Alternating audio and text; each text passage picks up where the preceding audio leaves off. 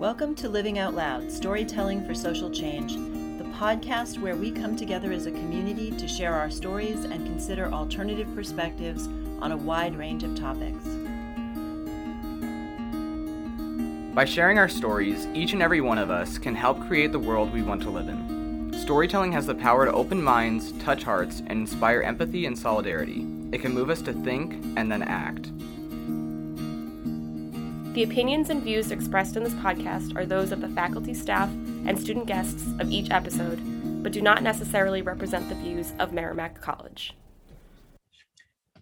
Hi, it's Deborah Michaels, Director of Women's and Gender Studies and producer of Living Out Loud, Storytelling for Social Change. It's March 2021, and next to my birthday, this is my favorite time of year, a whole month to remember and highlight the contributions of women to American history and life, and to note how they experienced history as actors and agents throughout the many eras of this nation. So I'm here today with two of my colleagues, Ellen McWhorter from the English department and director of the honors program at Merrimack College, and Zoe Sherman, who's chair of the economics department. And we're here to talk about Women's History Month. And I kind of want to start with a simple question. When I say Women's History Month, what does that mean to both of you? Well, I can take that one first, I guess. So recently, I received as a gift from my in-laws, one of the disappointments of getting married was I couldn't call them my outlaws anymore, but my in-laws gave me this gift of the Smithsonian American History Museum's beautiful coffee table book of women's history artifacts. And there's this lovely little introduction from Jill Lepore, and she talks about visiting I think it was an early elementary classroom. It was pretty young kids, and they'd been learning about the Revolutionary era and American history. And they were talking about all the different people that they learned about. And all of the people they mentioned were men. And so she said, well, did you learn about any women? And they sort of thought about it. And one of them said, no, there weren't any women back then. Oh my gosh. Sorry, that's unbelievable. That's unbelievable. Yeah. Right, because given the information in front of her, that was the only logical conclusion. There just must not have been any. Right, so Women's History Month is just basically we've always been here. Right, that's the main message. We've always been here. And I also like to think of it in terms of our kind of mental default settings. Human is not male unless otherwise specified. Human could be anything. Right. That's fantastic. I once, in my previous work as a women's museum consultant, got to go into the archives of the Smithsonian and look at the stuff they had because we were selecting artifacts to put in the museum. And that was like being in your favorite grandmother's attic, only it was for all the women who came before. It was their attic.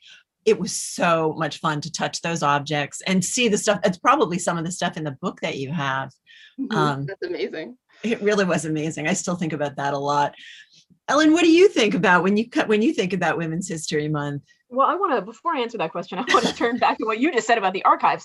I think anytime you're a scholar in an archive, and, as a literature person, I went to Howard University and went into the Angelina Weld Grimké archives. And this is going to relate to my answer to this question. But being there and seeing how much amazing work this seriously undervalued and underrepresented writer created, and seeing just how much had been put in a box and put away.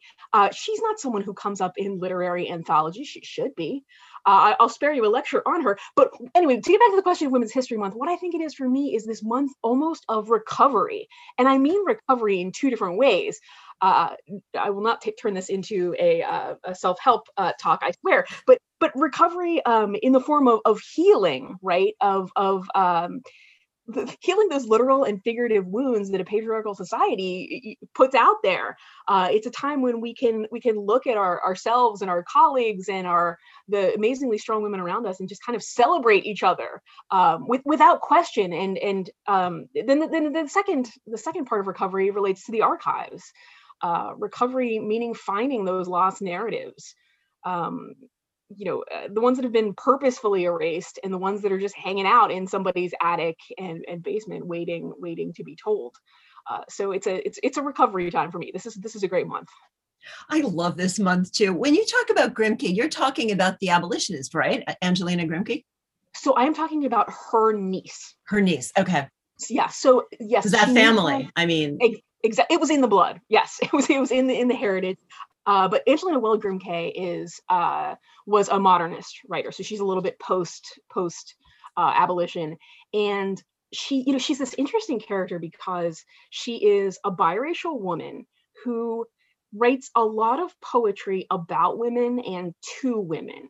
And most of it, some of it is very passionate, really almost explicit in its coding, but it also usually ends with someone dying. And we probably all know that stereotype of the homosexual love interest, the tragedy that will inevitably ensue. And she kind of manipulates that to build in these really almost erotic poems. Yes, the person is going to die at the end, but you're going to take a pretty good ride by the time you get there. She's fascinating, and she gets sort of written. She doesn't fit any of the boxes. She's not a sentimental poet. She's not a modernist per se. So she gets pushed to the side. So getting into the archive and seeing her work was amazing to me, and had just the abundance of it that scholarly eyes had either ignored or not published. I think it's so important what you're saying about recovery. Things being put in a box, sort of set aside, hidden away, not important. I mean, we hear this over and over again, Laurel Thatcher Ulrich, who has, famously wrote the Midwife's Tale. That diary of Martha Ballard's work as a midwife was known by historians for a long time. And male historians referred to it as so much navel gazing, like this is just minutia. There's nothing here. There's no history here. It's one of the most important books about the early period of American history to have been produced. And she spent a long time on that book and, won a Pulitzer Prize for it, as she should have. But that's a perfect example of how, as Zoe was saying before, there were no women. Well, of course there were women, but they were sort of relegated to the realm of unimportant, non-contributors. I know that's why I do the work I do, that my scholarship is really about trying to resurrect the voices of women that no one's ever heard of, who did important things. I mean, my work, for people who are listening, is on the history of women's entrepreneurship. And I'm not, interested so much in the big names we've all heard of as I am in the women who were the everyday foot soldiers, trying to figure out how to make a living in a world that discriminated against them, that for being women, for trying to combine motherhood and family, for being lesbian, for being trans women, for all of the ways in which women experienced marginalization. Those are the voices I want to recover. How do you feel your scholarship contributes to this idea of recovery and to this bigger picture of, we create new knowledge when we do the work we do every single day? It's one of the things I tell the students in the women's history class is the projects they're doing is about creating new knowledge, and not just because I read it, but because they're uncovering something and thinking about something in a new way.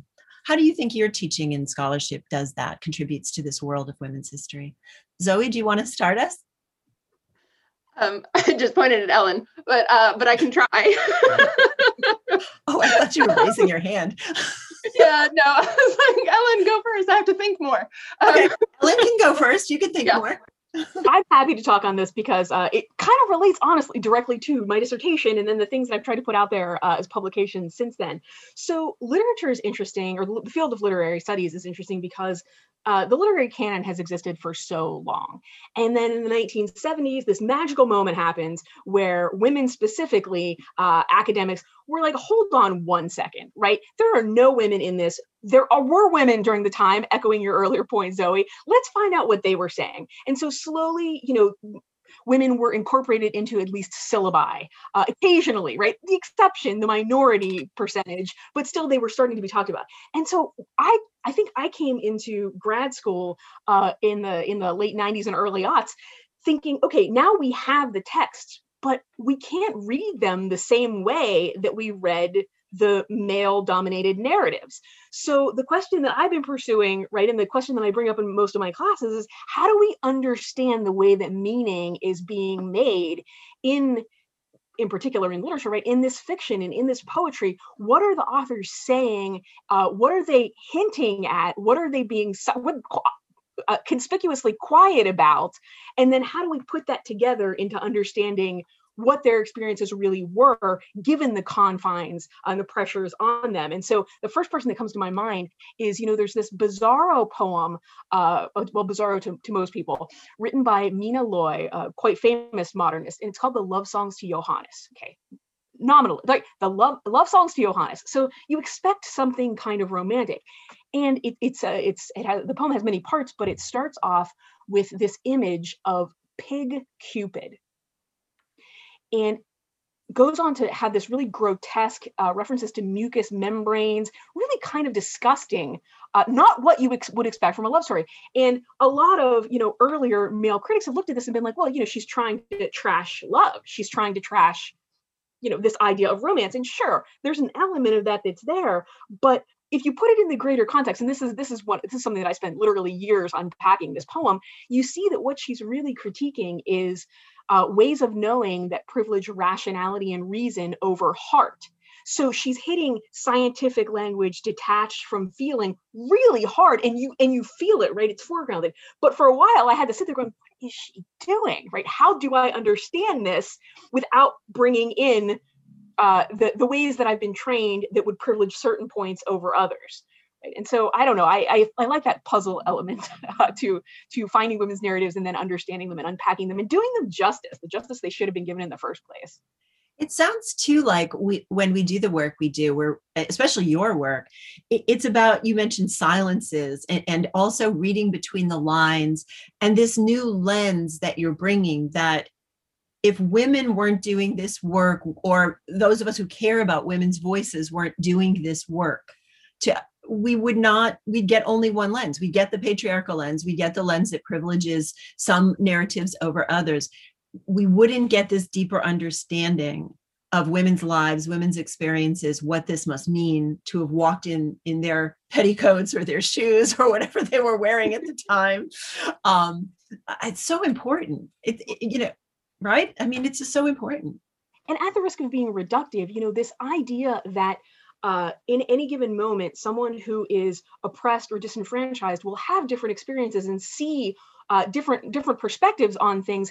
The idea of that women have a kind of knowledge, and again, I apologize for the gross generalizations, but that our stories and our ways of seeing things actually add to the field of knowledge. Right, that we bring perspectives that help expand what it means to know and to be wise about something and to deeply understand. And I can only imagine that works in economics too.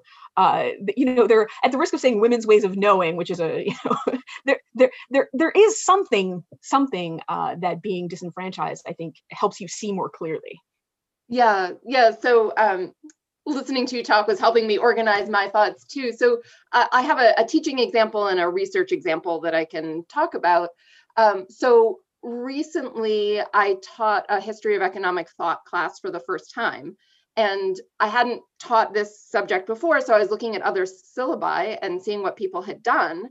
And all of the syllabi I found, even ones from leftists, even ones that were critical and radical in all kinds of interesting ways, had no women in them, like none at all. And it was making me crazy. So I had to think about how to construct this syllabus, this body of reading to say, okay, the profession of economics was really successful at excluding women, but that doesn't mean women don't think about the economy, right? So I had to find things to read with my students that were about the economy. They were about economic issues and concerns, but the writers had not been recognized as economists, had not been able to take that professional title for reasons that had nothing to do with the quality of their thought, right, and everything to do with the exclusions of the discipline. And that was a really interesting and productive way, I think, for me to learn the subject, and I hope for my students also. So there's one example. In my own historical research, when you first invited me to join this, Deborah, I thought, I don't know, I feel like I might be a faker here because gender is not my entry point. It's not the first category that I use. I'm a political economist. I think about class, so position in relation to ownership of assets and labor processes. I spend a lot of time thinking about commodification as a process. How does something come to be treated as property? How do you build a market that allows people to trade property? And gender isn't the first lens. But as I was thinking about the way I do this work, gender is always an important part of the toolkit.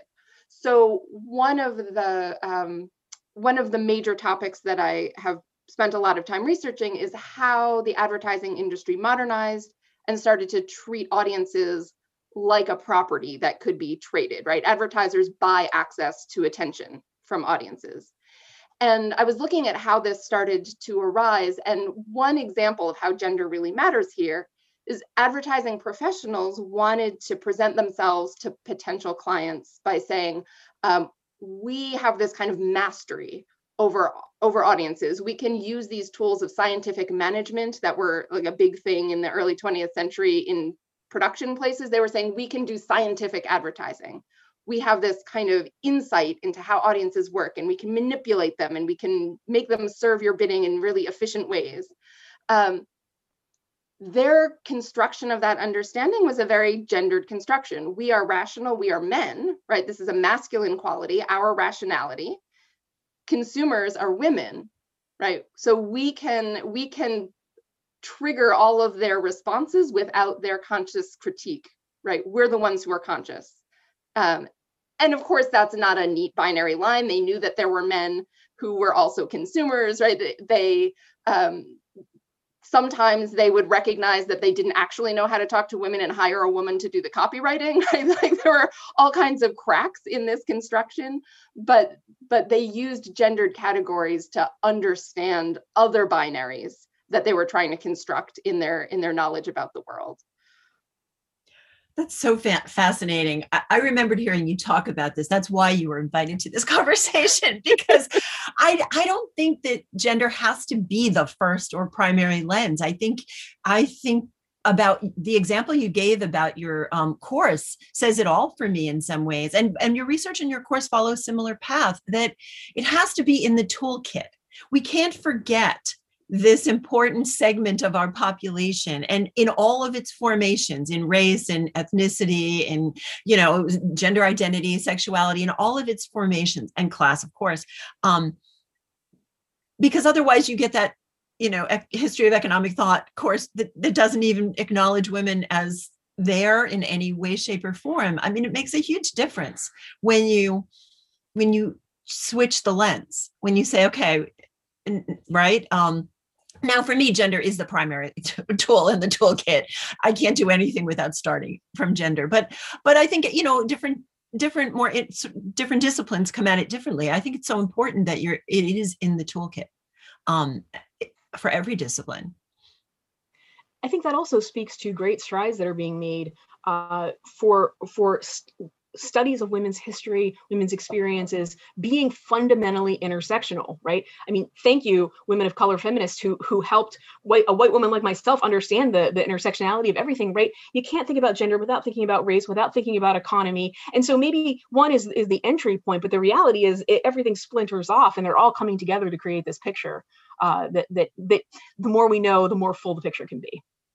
It's so important. I completely agree with you. You know, when I first started this work when I was in grad school, and I was a journalist and I just thought I wanted to be a better, smarter journalist. So I ended up in this profession so by accident, it's almost embarrassing, because I just thought, you know, I was working in New York at Women's Wear Daily and NYU was down the street. So I thought I'll go to NYU because it's down the street. And I knew myself well enough to know that on a rainy night or a cold night, I would cut class, you know, after working all day because I was going to school initially part-time. And I thought I was doing women's studies, which is what it was called at the time, but they only had women's history at the graduate level. So I thought, all right, I'll do women's history. Same thing, right? It's not. It's so not. Fell in love with women's history. And one day in grad school, they asked us what we thought we were doing and what our goals were. Like, why are you here? What are you doing? And as I said, I started out thinking I'd just be a better, smarter journalist. But by the time I was asked that question, I was full on becoming an academic. And I said that I thought I was becoming an insurgent, and that I absolutely saw what I was doing as an insurgent act. And I feel that even now, that as a writer of women's history and gender history, as a teacher of those things, that it is every day an insurgent act to. And, you know, and I'm always in touch. Ellen, you mentioned the sort of 70s kind of moment when the 70s feminists kind of came to consciousness about they've got these degrees and they never learned anything about women or people of color for that matter. And many of them decided to burn their diplomas. I mean, they were burning their PhDs in protest because they felt they had learned nothing about themselves. I don't know that I could do that. Every time I think of that story, I think about how painful and hard it was, and you know, to earn that diploma. But I also didn't come of age in a world where I learned nothing about whole segments of the population. So I'm always in touch with the fact that at once upon a time, and not that long ago, it was not just an insurgent act to teach, but to be sitting in those classrooms as well. The first women's and gender studies classes, the first women's history classes. I mean, women's history has a history, and that is its history as an academic discipline. It was also a way for us to have jobs in the academy when women weren't hired as much in some of those fields. So I think about that every day. What new knowledge do you want to see in the world around issues of women and gender? What do you want our students to think about and our community to think about this month as we celebrate Women's History Month?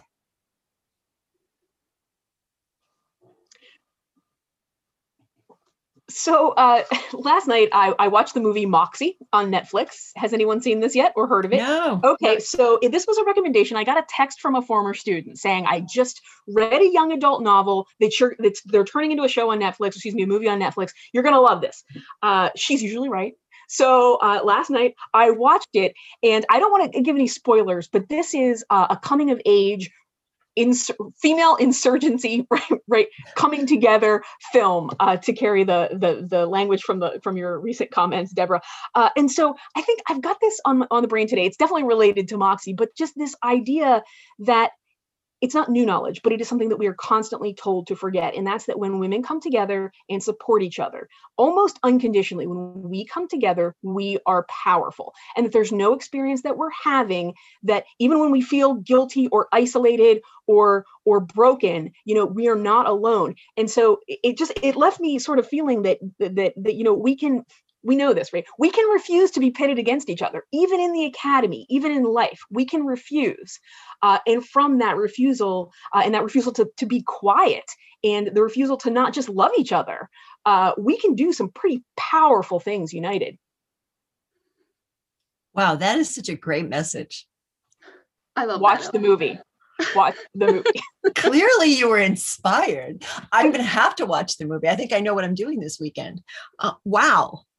Yeah, I'm not kidding you. I mean, so you're watching, these are high schoolers, right? And you're watching this kind of forming consciousness, this realization that the ways that women are treated in this case, in a high school setting are terrible. And you see them pitted against each other, and you see this core group kind of come together and go, no, we're not going to take it anymore. And it expands and expands and expands. And, you know, the risk of giving any spoilers, there's a climax to the film that will leave you with goosebumps. And it has to do with women coming together and just saying, I got you. Right? Instead of the things that we do. And that's what I can't wait for next week. I swear, the moment I can start hugging people, y'all better be ready, because I'm coming around with them. I hear you. I'm right there with you. I will stand at the front of that line for my hug, for sure. I think this is such an important message, Ellen, especially right now when we see so much divisiveness in our country and people don't come together. And there's, you know, divisiveness among women. I mean, when I teach the women's history class, I'm always telling students that, you know, the way I think about women's history, it is always a battle over what women's roles are supposed to be, and women writ large, all of the women in our society. And the battle occurs between women as much as it does between women and the rest of society, that we often disagree with each other about what's acceptable for us to be and to do and to become. And so, and I see that a lot, especially in moments like the one we're living through, you know, and all the challenges I think the pandemic has created for women, and for the future of women as leaders and workers, because we're seeing who's dropping out of the workforce in large numbers, and it's talented women. So yeah, I think it's important to remember, as you just said, especially this month, because this is, you know, I think of this month as sort of our celebration. It's our party. It's our chance to shine. I think it's important to remember exactly what you said, that when women come together, it can be quite powerful, and that unity is far more important than the divisions between us. And that's not to say, you know, I think I'm catching myself right now as you're saying this back, and thinking, you know, I'm not saying, right, that you can't disagree with people or people don't need to be taken to task occasionally or grow, right? But that's part of this kind of expanded, what would you like the world to look like? What would you like new knowledge to look like? Wouldn't it be amazing too, if we really could understand that we're all coming from, and I don't mean us, you know, we've studied this, but everybody could come from the idea that we're all colored by our experiences. We're all colored. We've all got shortcomings, right? We've all got lessons to learn. And if we could call each other out gently on things privately, right? And then come together and say, you know, it doesn't matter if we disagree on whether you should breastfeed or not. Like, it doesn't really, like, that matters, and it's a side conversation, but right now I'm just here to support you, right? I'm just here to help you and you know, form that unity that makes change. Talking about calling each other out privately, I think is it's a reference to social media and to all of the ways people call each other out for everything, right? That ends up leading to bigger divisions than that support. You know, I'm going to get ridiculously nostalgic, even though I was way too young to know about any of this stuff.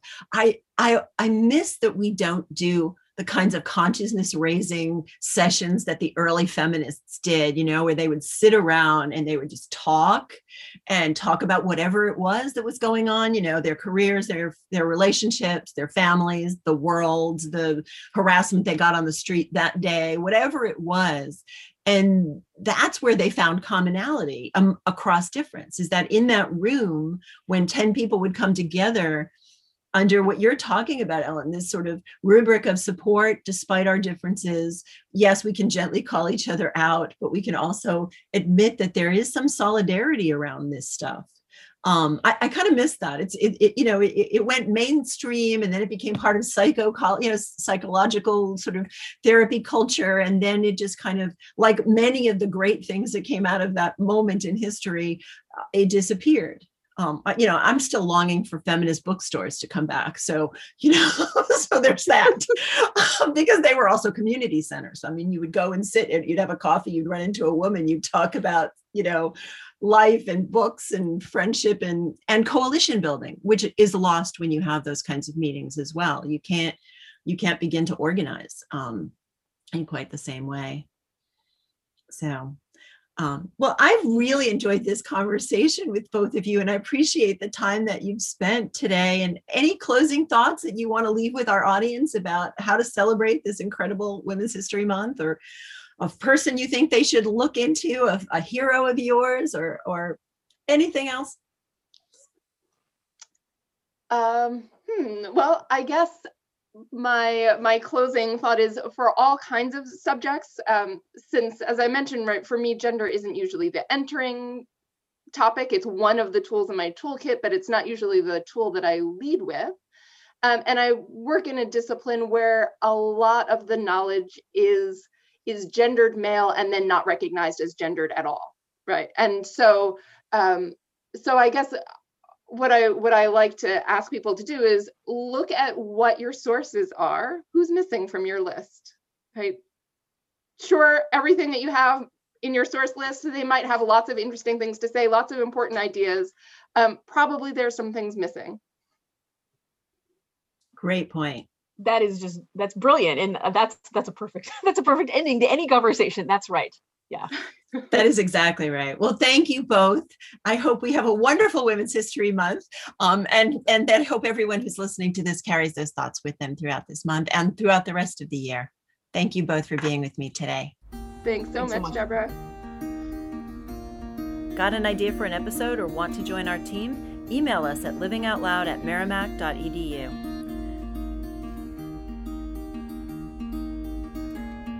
Executive producers are Deborah Michaels and Tiffany Began Stearns. Audio engineering and editing by Michael Senoff.